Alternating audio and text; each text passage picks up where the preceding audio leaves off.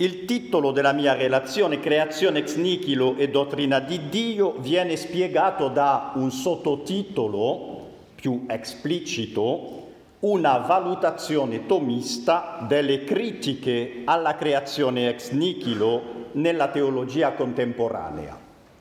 Iniziamo con una citazione. L'idea della creazione dal nulla, anziché della formazione a partire dall'informe, si è affermata solo progressivamente nella mentalità cristiana comune. Con essa si è imposto il dogma dell'onnipotenza, non quella del Signore biblico con, la sua grande e a volte imprevedibile potenza, ma un'onnipotenza immutabile, unilaterale, attributo di una persona maschile e unica. Non è forse questo postulato dello anziché l'universo che sia stato prodotto dal nulla? Questa dichiarazione di guerra contro la dottrina della creazione ex nihilo è ricavata dall'opera eh, della teologa americana Catherine Keller, The Face of the Deep, la faccia dell'abisso. Ma sarebbe facile trovarne moltissimi equivalenti nella letteratura teologica contemporanea. Questo brano comporta tre tesi, una premessa, una conclusione e una conferma. La premessa è che esiste un legame intrinseco tra il modo in cui viene concepita la creazione e il modo in cui si pensa il mistero di Dio. In altre parole, dottrina della creazione e dottrina di Dio si coinvolgono reciprocamente. La conclusione è che occorre lasciare perdere l'idea di creazione ex nihilo perché essa è complice di una visione inadeguata del Dio cristiano. La conferma si prenda dalla storia. La dottrina della creazione ex nihilo sarebbe un sviluppo tardivo e non necessario della fede cristiana. Mica contesto la premessa dottrina di Dio e dottrina della creazione fanno sistema. Già nella Sacra Scrittura, per esempio nel secondo Isaia, si vede che l'insistere sull'universalità dell'azione creatrice è legata all'affermazione sempre più decisa del monoteismo stretto contro ogni forma di dualismo. Quanto alla dottrina specifica della creazione ex nihilo, dico specifica, poiché la dottrina della creazione secondo cui Dio sta sempre facendo cose può prendere diverse forme, dalle più generiche fino alla più radicale e specifica, cioè la creazione ex nihilo. Quindi questa dottrina fa sistema con la dottrina su Dio che per convenzione chiamo tradizionale, vale a dire Dio quale creatore ex nihilo è trascendente rispetto alle sue creature, non è un elemento, sia pure la chiave di volta, del tutto. Quel, questa trascendenza fa sì che Dio non dipenda per niente dalle creature e non venga modificato dalle creature. E finalmente, terzo aspetto della dottrina tradizionale, Dio è onnipotente, poiché non ha bisogno di qualsiasi materia preesistente per far esistere le cose. Ora, senza che sia sempre possibile determinare quale è il fattore decisivo, la critica della creazione ex nihilo oppure la critica della dottrina tradizionale di Dio, ambedue le dottrine sono oggi respinte da campi importanti della teologia. Lo scopo della mia relazione è di valutare questo rifiuto della creazione ex nihilo in quanto è legato alla dottrina di Dio. Cercherò di chiarire quali ne, sono, quali ne siano i, mo- i motivi e i presupposti e contemporaneamente cercherò di mostrare come la teologia di San Tommaso d'Aquino offra delle risorse per accogliere alcune delle legittime preoccupazioni che hanno portato a questo rifiuto, però senza mai mettere in dubbio né la dottrina della creazione ex nihilo né la dottrina tradizionale di Dio. Procederò forse quattro tappe. Prima tappa. Dato che Keller pretende di appoggiare il proprio rifiuto della creazione ex nihilo sugli studi biblici, dirò una parola sull'attuale decostruzione storica della dottrina della creazione ex nihilo e sulla sua portata reale. Sarà il primo punto. Poi in una prospettiva più sistematica, suddividero in due insiemi principali i motivi che portano al rifiuto della creazione ex nihilo. Nel primo gruppo raggrupperò alcuni aspetti, diciamo, più metafisici della questione, vale a dire il problema della teodicea, la critica dell'ontoteologia e la sensibilità contemporanea alla dimensione evolutiva dell'universo e alla storicità delle creature. Sarà il secondo punto.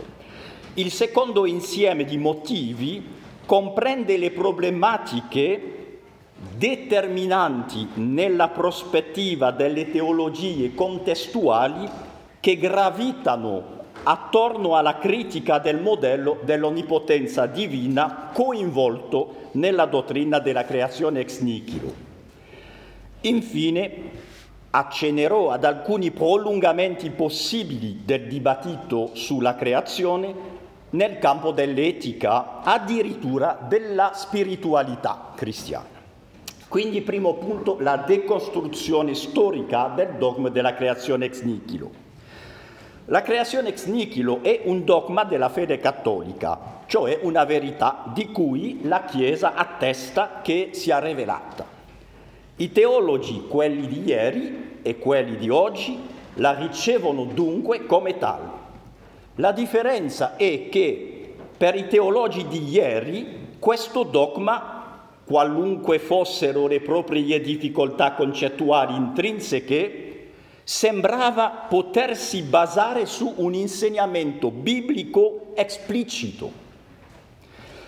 Alla fine del capitolo 16 del secondo libro della Somma contra Gentiles, in cui si affermava che Dio aveva prodotto tutte le cose nell'esistenza a partire dal nulla, San Tommaso, come faceva nella Somma contra Gentiles, conclude ingenuamente Inoltre la Sacra Scrittura conferma questa verità dicendo della Genesi, in principio Dio creò il cielo e la terra.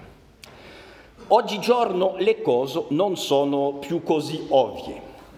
Gli studi più recenti di storia delle dottrine, sto pensando per esempio al libro di riferimento di Gerhard May, Schöpfung aus dem Nichts, nel 1978, questi studi indicano che non si può interpretare come se parlassero della creazione ex nihilo tutti i testi biblici che fanno menzione dell'attività creatrice di Dio.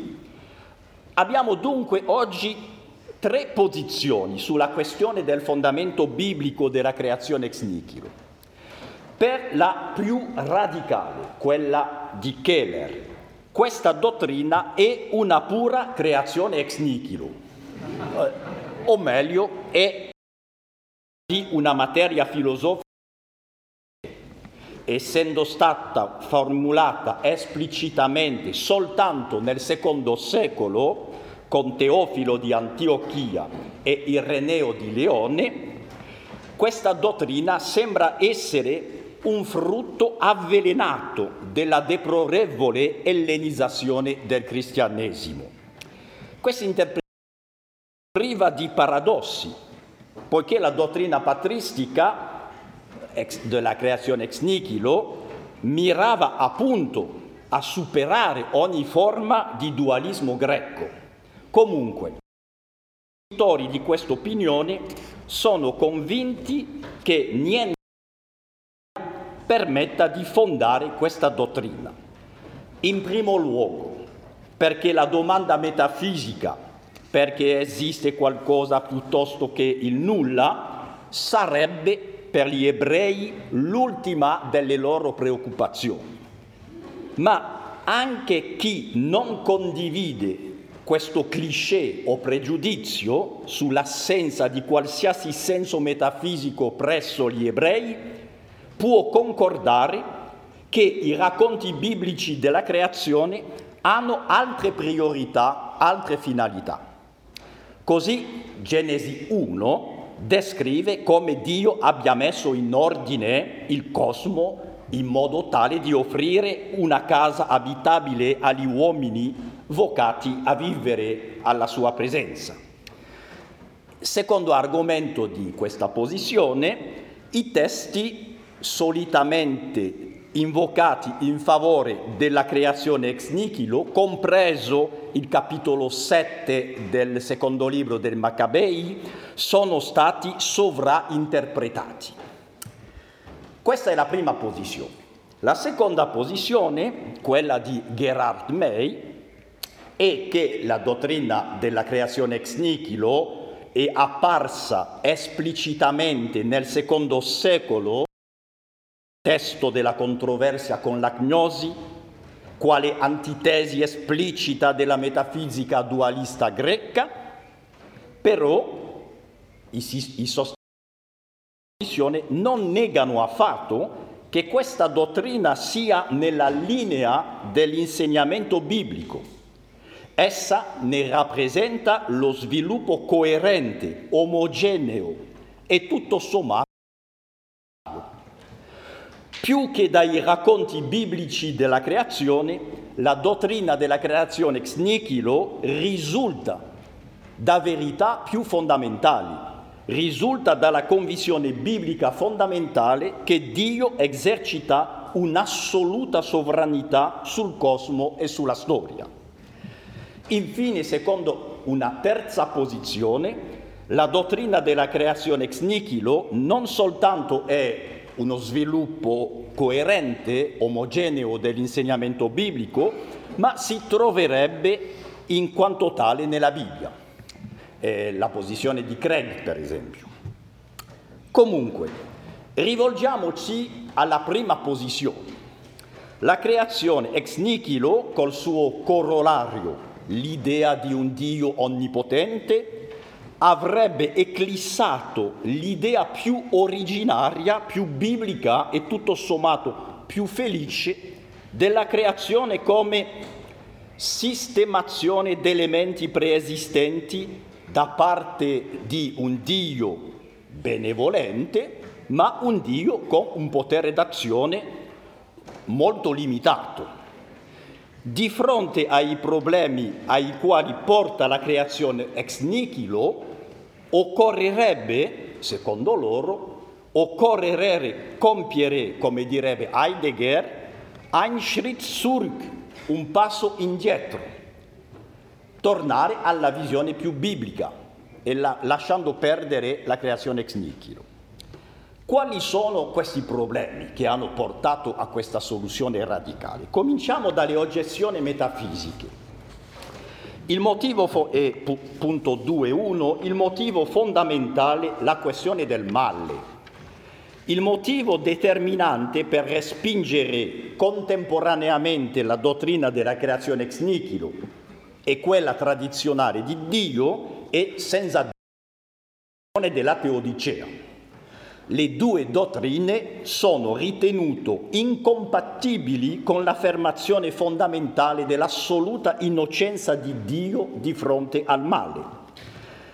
In questo contesto Per rispondere alla difficoltà vale la pena osservare con Ian McFarland, un teologo americano, che gli, gli iniziatori del secondo secolo, Ireneo, eh, Teofilo, la dottrina della creazione ha spostato la questione del male dalla teodicea alla soteriologia.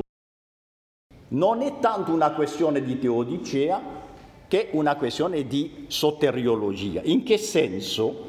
Non si tratta di rispondere alla questione metafisica un de malum, da dove viene il male, ma si tratta della necessità teologica di proclamare che Dio senz'altro è in grado di salvarci dal male. In effetti, solo l'affermazione della creazione ex nihilo garantisce l'assoluta sovranità di Dio, la quale sovranità di Dio garantisce la certezza della speranza cristiana, della salvezza escatologica. Questo è il punto. Quindi sono tre le posizioni possibili sul rapporto tra creazione e salvezza, e salvezza escatologica, diciamo tra Genesi e Apocalisse. Due sono coerenti, benché purtroppo sia eretica, ma la terza è incoerente. Allora, vediamo un po'. Prima posizione. Nel capitolo dedicato alla confutazione della creazione ex nihilo nel suo libro The Weakness of God, John Caputo riprende a modo suo il famoso dilemma di Epicuro. Cito Caputo, quanto più si enfatizza la potenza di Dio come nella creazione ex nihilo, tanto più viene reso responsabile della persistenza del male. Secondo la creazione non può essere ex nihilo, perché appunto Dio non può e non deve essere onnipotente. Dio nell'origine, nel corso della storia, deve venire a patti con un dato che non dipende affatto da lui. Ma ciò implica, e Caputo non lo nega, Caputo è coerente con la sua posizione, questo implica che il futuro rimanga completamente aperto. Il progetto di Dio per avere successo come può fallire. La venuta del regno di Dio non è mica certa. È ciò che lui chiama. La seconda posizione, la posizione tomista. Dio nella propria onnipotenza ha creato tutto ex nihilo e per opera della sua provvidenza onnipotente il suo progetto sul mondo si attuerà non necessariamente ma infallibilmente, certa come l'aurora e la salvezza. In quel caso la difficoltà per i tomisti non è tanto di spiegare avale la vittoria escatologica di Dio sul male, ma spiegare a monte come il male abbia potuto irrompere nella creazione uscita integralmente dalle sole mani sante di Dio. L'uso cattivo della libertà da parte delle creature spirituali costituisce una spiegazione prossima del male troppo spesso si accontenta di questo facile argomento, il free will argument, dimenticando che nella prospettiva atomista l'agire libero delle cause seconde non si esercita mai al di fuori della volontà sovrana, almeno permissiva, di Dio, della causa prima. Bisogna quindi cercare più profondamente Dov'è la radice della possibilità del male? Forse nel volere divino di creare, vale a dire di promuovere quel bene costituito dall'esistenza di esseri che non sono e non possono essere Dio. E la possibilità del male sarebbe allora come l'epifania del nichil originale da cui sono ricavate le creature. Una terza posizione, quella incoerente, consiste nell'attribuire a Dio un'onnipotenza intermittente, a eclissi. Dio sarebbe onnipotente all'inizio, nel lato creativo, e poi rinuncerebbe che non la sua potenza per lasciare spazio alla libertà delle creature. Anche se lasciamo da parte le contraddizioni intrinseche di questa comprensione della potenza divina, si pone la questione della certezza della salvezza escatologica. Dio si riprenderà in mano l'onnipotenza alla fine per giungere a un happy end dopo aver lasciato che i bambini giocassero da soli, senza successo? Almeno che gli uomini siano in grado di instaurare da soli, con le, sue, le, sue, le loro proprie forze, il regno di Dio, con un aiuto minimale, quasi molinista, della grazia di Dio. Questa posizione, che risulta della causalità divina e delle causalità create, mi sembra incoerente. Ma abbiamo ragione di considerare la questione in termini di causalità, causalità, causa prima, causa seconda, eccetera. No, rispondono quelli che vedono nella creazione la chiave di volta di questa ontoteologia da cui la fede deve oggi congedarsi per poter pensare Dio in un modo più cristiano. È il secondo punto, 2.2, ontolo, ontoteologia.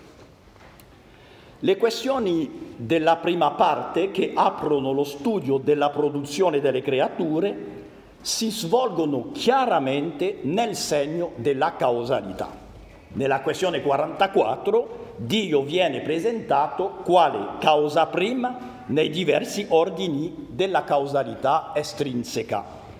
Causalità esemplare dell'archetipo eterno, articolo 3, causalità finale del sommo bene, articolo 4, ma anche causalità efficiente dell'essere sussistente, articolo 1 e 2. Ora, pensare Dio quale causa significa pensare Dio in direzione dell'ente, quale suo fondamento e suo ragion d'essere. E ciò significa rientrare nell'ambito della critica heideggeriana dell'ontoteologia come oblio dell'essere. Ma la questione è, possiamo fare a meno della causalità? Punto 221, al di là dell'essere, salvo poi ridurre Dio a una divinità epicurea, un Dio pigro, confinato, indifferente sull'Olimpo, bisogna rendere ragione di qualche influenza di Dio sulle creature.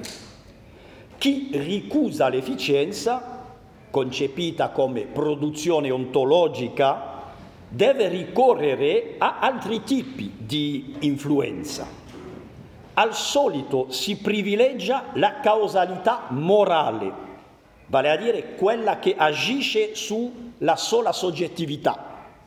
La process theology, per esempio, attribuisce a Dio un'azione per modo di persuasione, cioè per modo di attrattiva morale. Ma respingere qualsiasi azione che avrebbe effetti ontologici tradisce una forma radicale di dualismo. E da questo punto di vista la posizione di John Caputo è molto coerente e interessante. Cito, la creazione, dice Caputo, non è un movimento che va dal non essere all'essere, non va, ma va dall'essere all'aldilà dell'essere dove c'era prima una pura fattualità, un lì senza parola, Ora c'è senso, significato, interpretazione, valori, differenze e soprattutto vita. Quel brano di Caputo esprime un dualismo radicale tra da una parte l'essere, ma l'essere che viene ridotto alla pura fattualità, al nudo fatto d'essere, d'essere lì, e d'altra parte il valore, il bene. E quindi il regno dell'essere e il regno della libera soggettività non comunicano. Dato che si respinge l'idea della creazione ex nihilo da parte del logos, la quale creazione ex nihilo da parte del logos fa sì che la natura sia intelligibile e abbia un significato intrinseco, ne abbiamo parlato durante questa giornata, che cosa rimane? Rimane soltanto lo spirito umano che può introdurre un po' di senso in una fattualità, una materialità che ne è assolutamente priva. E Caputo poi progetta univocamente su Dio appena attribuita alla soggettività umana, cioè dare senso a ciò che a priori non ha nessun senso. Dio è soltanto colui che dà un senso a ciò che non ha in se stesso nessun senso. Punto 222. Quale causalità? Altri autori non negano questa influenza ontologica di Dio, però scrupolo di esprimerla sotto il profilo della causalità. Secondo loro, applicare alla creazione il modello della causalità porta a non cogliere l'originalità della creazione.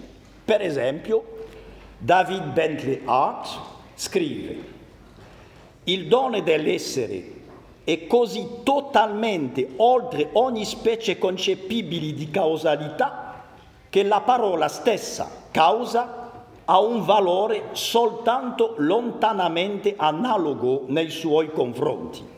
E qualunque garanzia che i tomisti possano trovare per parlare di Dio quale causa prima, efficiente, causa della creazione, ciò che a mio parere aggiunge eh, art è falso in linea di principio, questo linguaggio è ingannevole, a meno, interessante, a meno che la portata analogica del concetto di efficienza non sia stata estesa fino all'apofasi.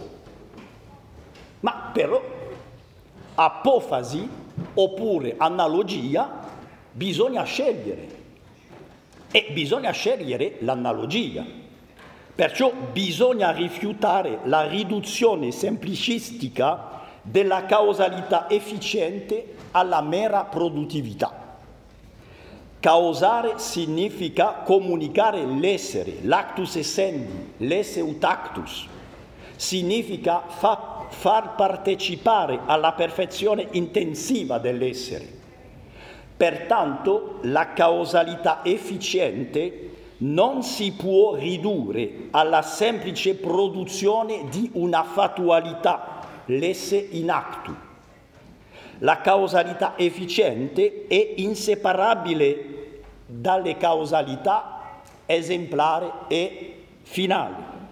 Bisogna scostare lo spauracchio della potenza dei assoluta cioè di un'efficienza divina onnipotente che potrebbe essere scollegata dalla saggezza, dalla saggezza vale a dire della causalità esemplare, dell'intelligibilità, e dall'amore, vale a dire della causa finale della bontà.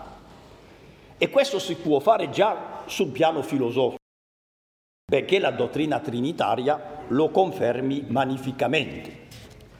Bisogna poi far osservare che in San Tommaso Dio non è la prima delle cose, cioè la prima in una serie omogenea di cause, ma Dio è il fondamento attuale e permanente dell'essere e dell'operare delle cause seconde. E qui la dottrina della creazione ex nihilo mi sembra fondamentale, in quanto ci, in, ci indica dove ubicare l'azione divina e quindi dove collocare la presenza di Dio nella creazione, alla fonte. L'azione delle creature non può dispiegarsi se non avvolta, per così dire, in questa causalità radicale di Dio la quale nella creazione ex nihilo, prima che le creature potessero cooperare, si è manifestata nella sua specificità. Di conseguenza, respingere la creazione ex nihilo, pur affermando che Dio agisca realmente nel mondo, equivale a fare di Dio una causa o un agente tra gli altri, cioè simile agli altri. La process theology, per esempio, non si sottrae a questo difetto, dato che Dio in ultima analisi è sottomesso alla realtà più fondamentale del process. Di qui è solo uno degli attori, anche se ne è l'attore principale. Passo sul terzo punto, il rischio del divenire, per eh, giungere il punto 3 che in qualche modo è più divertente. Punto 3, un creatore politicamente scorretto. Finora abbiamo considerato la questione della creazione ex nihilo soprattutto sul piano metafisico, invitando a superare per quanto possibile la tentazione di concepire in modo univoco, vale a dire sul modello degli agenti umani, Dio è l'azione divina. Ora, questo approccio metafisico è eminentemente sospetto, anzi francamente incomprensibile a chi condivide la forma mentis delle teologie cosiddette contestuali. Come ben noto, queste teologie si interessano meno ai problemi teorici metafisici oppure dogmatici che alle motivazioni pratiche soggiacenti ai discorsi teorici. Sulla scia della critica alla religione di Feuerbach occorre, secondo loro, decifrare il discorso teorico, stanare ciò che si nasconde dietro.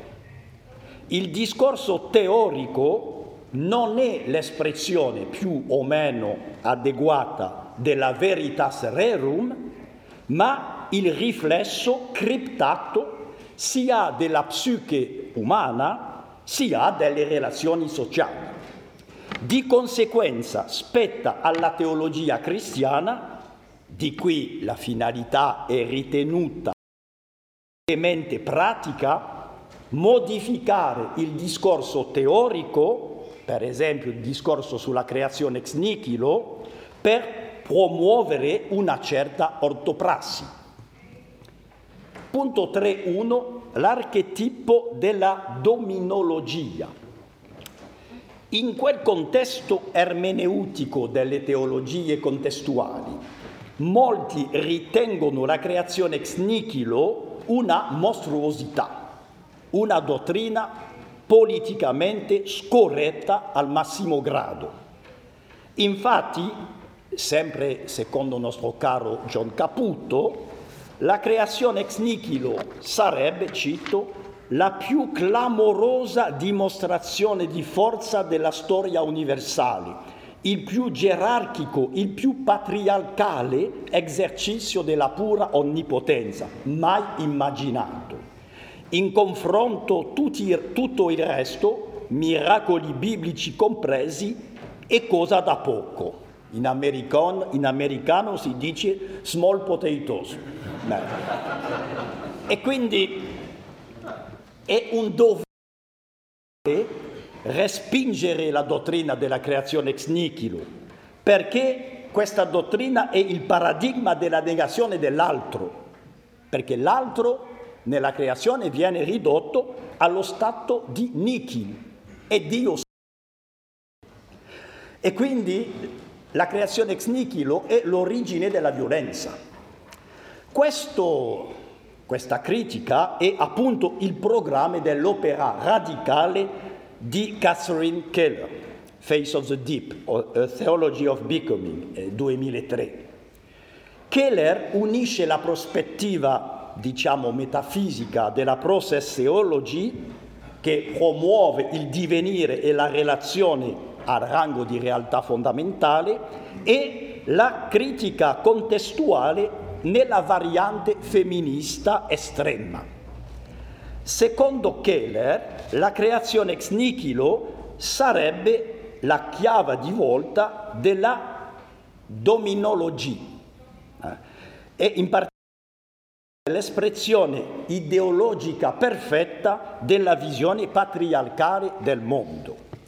Caputo traduce giustamente la dottrina della creazione ex nihilo è un'ontofalo-teologia. Bene.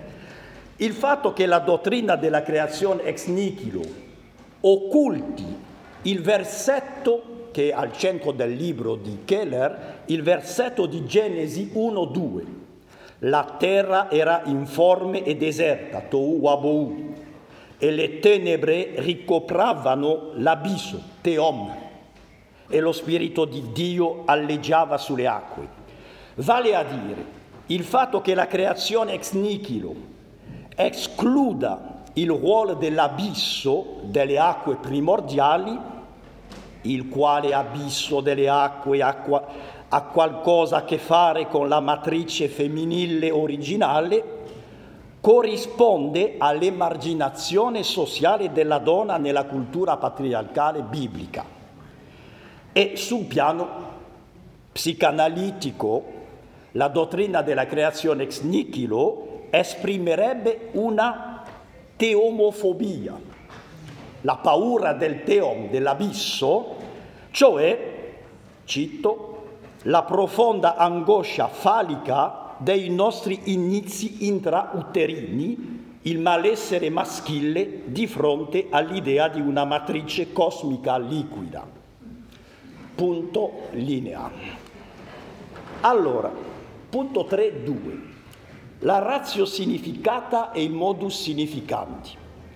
È chiaro che il discorso teologico o metafisico non è riducibile alle proprie condizioni di produzione, però deve accogliere la parte di verità contenuta nella prospettiva contestuale, potrebbe, a mio parere, trarre qualche ispirazione dalla riflessione di San Tommaso sui nomi divini.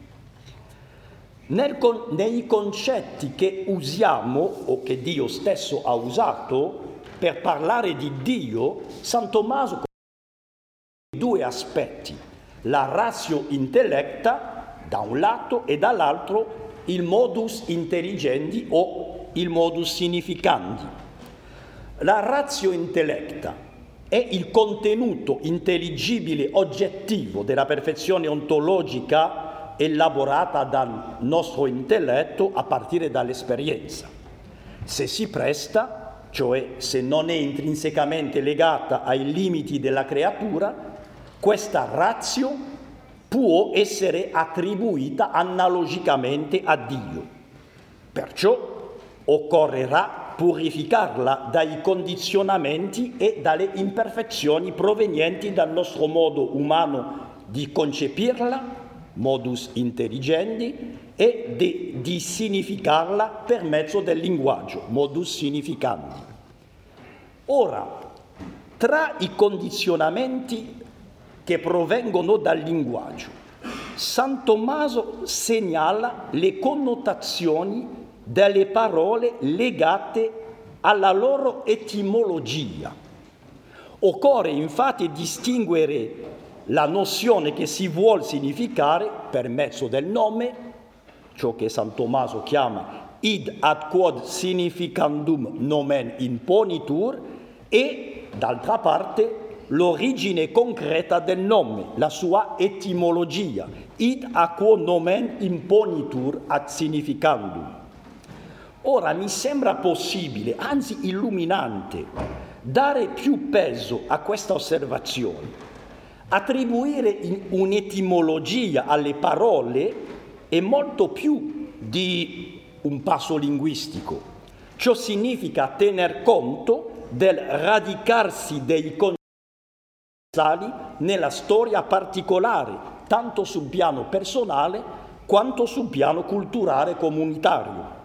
Sul piano personale, lo sappiamo, le parole sono rivestite di cariche emotivi che connotano le esperienze personali, positive o alle quali sono forse state associate.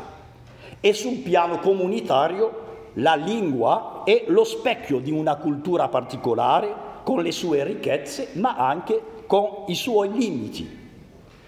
Non è possibile pensare fuori della, del linguaggio, con tutte le sue connotazioni, come se potessimo accedere all'universale senza passare per il particolare.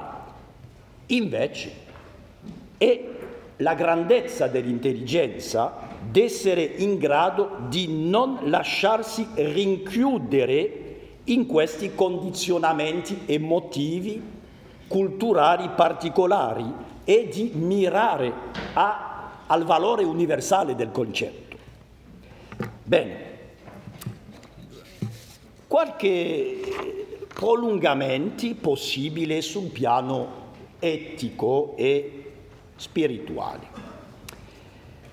Ho già spiegato a proposito della questione della causalità che la creazione non è e non può essere un atto di potenza brutta l'onnipotenza coinvolta nella creazione è tutta pervasa di saggezza e di amore. Pertanto la totalità del creato, se teniamo come dobbiamo la creazione ex nihilo, la totalità del creato, fondamenti materiali compresi, è intrinsecamente buona e intelligibile ciò che non sarebbe il caso se la creazione fosse soltanto una sistemazione di elementi preesistenti da parte del demiurgo. Di conseguenza, e questa è la dottrina della legge naturale, la natura creata, in quanto espressione della saggezza di Dio e in quanto finalizzata dal sommo bene, costituisce la norma fondamentale dell'agire morale delle creature spirituali. Inoltre, la dottrina della creazione ex nihilo e della sovranità di Dio, che è intrinsecamente legata, non soltanto determina le norme generali dell'agire tramite la legge naturale, ma è il fondamento incrollabile della spiritualità cristiana, dell'abbandono alla volontà di Dio, tale quale si manifesta negli eventi. Del resto gli avversari della creazione ex nihilo l'hanno ben capito. Per loro questa dottrina dell'abbandono alla provvidenza è una dottrina motivata da una reazione infantile di difesa dinanzi all'angoscia della contingenza, dall'incertezza, dal rischio inerente a un mondo e a una storia di cui nessuno, nemmeno Dio, può controllare la contingenza e l'avvenire. Per loro Dio non è più il Padre misericordioso, presente, attivo, sotto il velo quasi sacramentale degli eventi, eventi da lui voluti o permessi, ma Dio è tutto al più un alleato con cui affrontare un modo del tutto straniero e ostile, come il mondo in cui viene smarrito lo gnostico. Lo gnostico vive in un mondo in cui lui è un straniero. Non c'è nessuna comunicazione tra il mondo ostile e l'uomo spirituale che è il gnostico. Bene, spero di aver suggerito alcune poste in gioco nella discussione sulla creazione ex nihilo e una certa fecondità della teologia di San Tommaso per affrontarne le sfide. La metafisica di San Tommaso ci permette di accogliere la realtà dell'azione storica delle creature senza mai negare l'assoluta sovranità di colui che dal nulla ha creato tutto. Inoltre, la dottrina dei nomi permette di prendere in considerazione alcune dimensioni contestuali della dottrina senza mai rinunciare al valore oggettivo universale. Mi sia consentito concludere con un brano di Papa Benedetto, il quale nel suo libro sull'infanzia di Gesù, a proposito del di Maria, mito o verità storica, il titolo del capitolo. Benedetto indica chiaramente qual è la posta in gioco nel pericoloso ritorno del dualismo nella teologia contemporanea. Cito, a Dio viene concesso di operare sulle idee e sui pensieri, nella sfera spirituale, ma non sulla materia Ciò disturba. Lì non è il suo posto. Ma proprio di questo si tratta, che cioè Dio è Dio e non si muove soltanto nel mondo delle idee. E in gioco gli appartiene anche la materia? Si tratta di qualcosa di positivo, del potere creatore di Dio che abbraccia tutto l'essere. Perciò questi due punti, il parto virginale e la reale risurrezione di Gesù dal sepolcro sono pietre di paragone per la fede. Se Dio non ha potere sulla materia, allora Dio non è Dio. Concludo. Adiutorium nostrum in nomine Domini. Il nostro aiuto è nel nome del Signore. Perché? qui fecit celum et terram. Ci affidiamo senz'altro a Dio perché è appunto Lui il creatore del cielo e della terra, vale a dire l'Onnipotente. Grazie. La mia domanda è stata come si impongono con molta forza le teorie dell'evoluzione e, e sappiamo che con certezza, come hanno mostrato grazie alla Bibbia e grazie alla nostra fede, um, della dottrina della creazione. In che modo, um, sì, che cosa pensa della relazione tra queste due idee?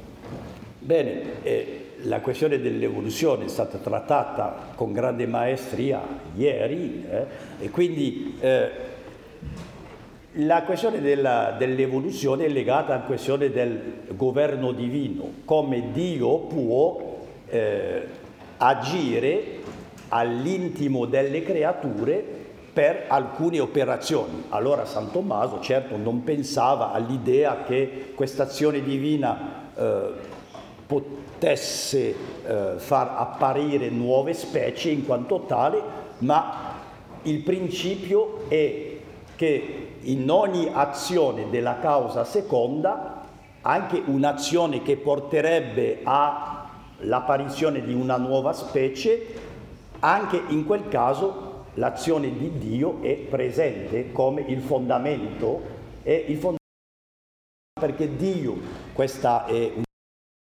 diffusa ma che non mi sembra giusto, non perché Dio abbia delegato la sua potenza eh, e poi si sarebbe ritirato, ma perché è Dio che è sempre presente e è sempre colui che agisce nei processi delle creature, senza mai eh, togliere eh, le modalità di contingenze, caso, necessità, eh, dato che eh, San Tommaso nel Perielmenias, nel commento al Perielmenias, ha un testo eh, chiarissimo che dice che eh, colui che è la causa dell'essere in quanto essere è la causa di tutto ciò che appartiene all'essere,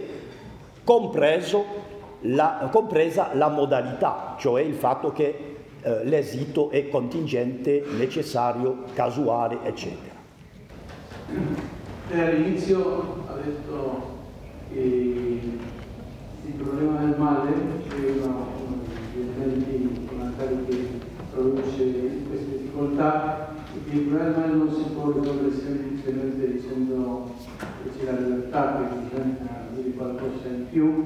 Allora, vorrei sentire un pochino quella riflessione che magari... È il corso annuale sul male. Eh? È chiaro che non sono voluto entrare eh, nella discussione sul problema del male, prima di tutto perché non ho la soluzione.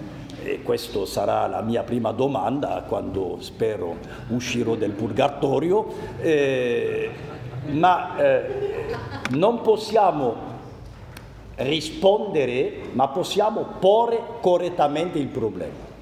Mi sembra che eh, il compito dei tomisti è di porre correttamente il problema escludendo le. Per esempio quella che vuole spiegare tutto per la libertà umana, che manifestamente significa che la libertà umana è ritenuta una causa prima, eh, ciò che è impossibile. Eh, e quindi non di più. Poi eh, ciò che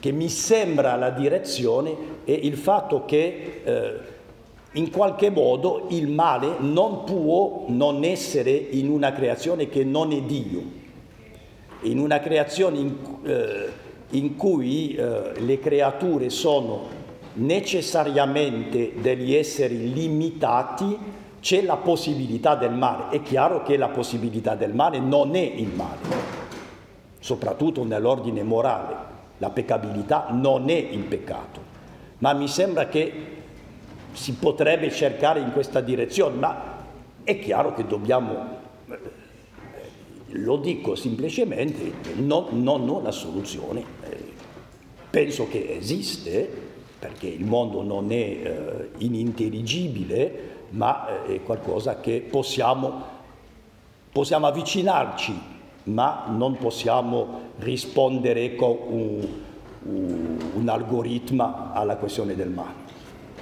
Tanto come prima cosa volevo ringraziare tutti perché in questa relazione ci ha fatto capire come sia alto il prezzo da pagare se lasciassimo cadere la pensione ex sarebbe un prezzo altissimo.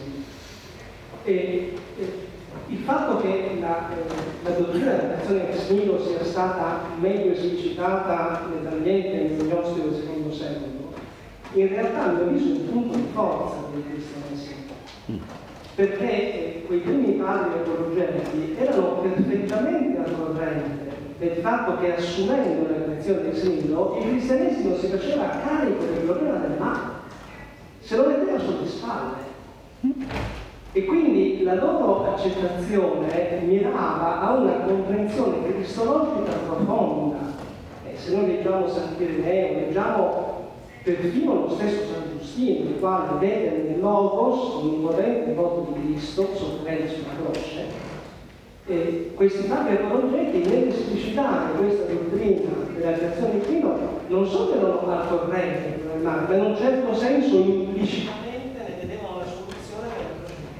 Mm-hmm. Quindi dice tutta la forza di voler assumerlo sulle proprie spalle e non toccarlo. No, sono perfettamente d'accordo. È un po' l'osservazione che fa uh, Ian McFarland nel suo libro Creation ex nihilo, From No Things. È un libro molto interessante in cui lui spiega che eh, i padri della Chiesa hanno, hanno visto il problema, ma per loro in qualche modo il punto di riferimento assoluto è la certezza della salvezza. Abbiamo bisogno di un Dio in grado di salvarci e questo è un Dio onnipotente. E hanno eh, spostato il problema del male dalla questione della teodicea, che rimane, che rimane aperto, alla questione della soteriologia punto di partenza è piuttosto la soteriologia che ricade in qualche modo sulla questione dell'origine. È, è esattamente ciò che lei ha detto. Eh, secondo Gerhard May, eh, il, gnosticismo è stato l'ambiente generale in cui si facevano le discussioni, ma secondo lui eh, è una reazione proprio filosofia ellenistica è il tema della creazione, diciamo, quale lo troviamo nel Timeo, eh, come sistemazione di elementi preesistenti che, si, che impongono a Dio stesso. E sembra che tanto eh, Teofilo quanto eh, Ireneo hanno ben visto questo problema. È una reazione, la metafisica cristiana non può ammettere il dualismo eh, greco. The microphone has died, and I think it might be a divine sign. So I uh, if you could help me thank Father Benito.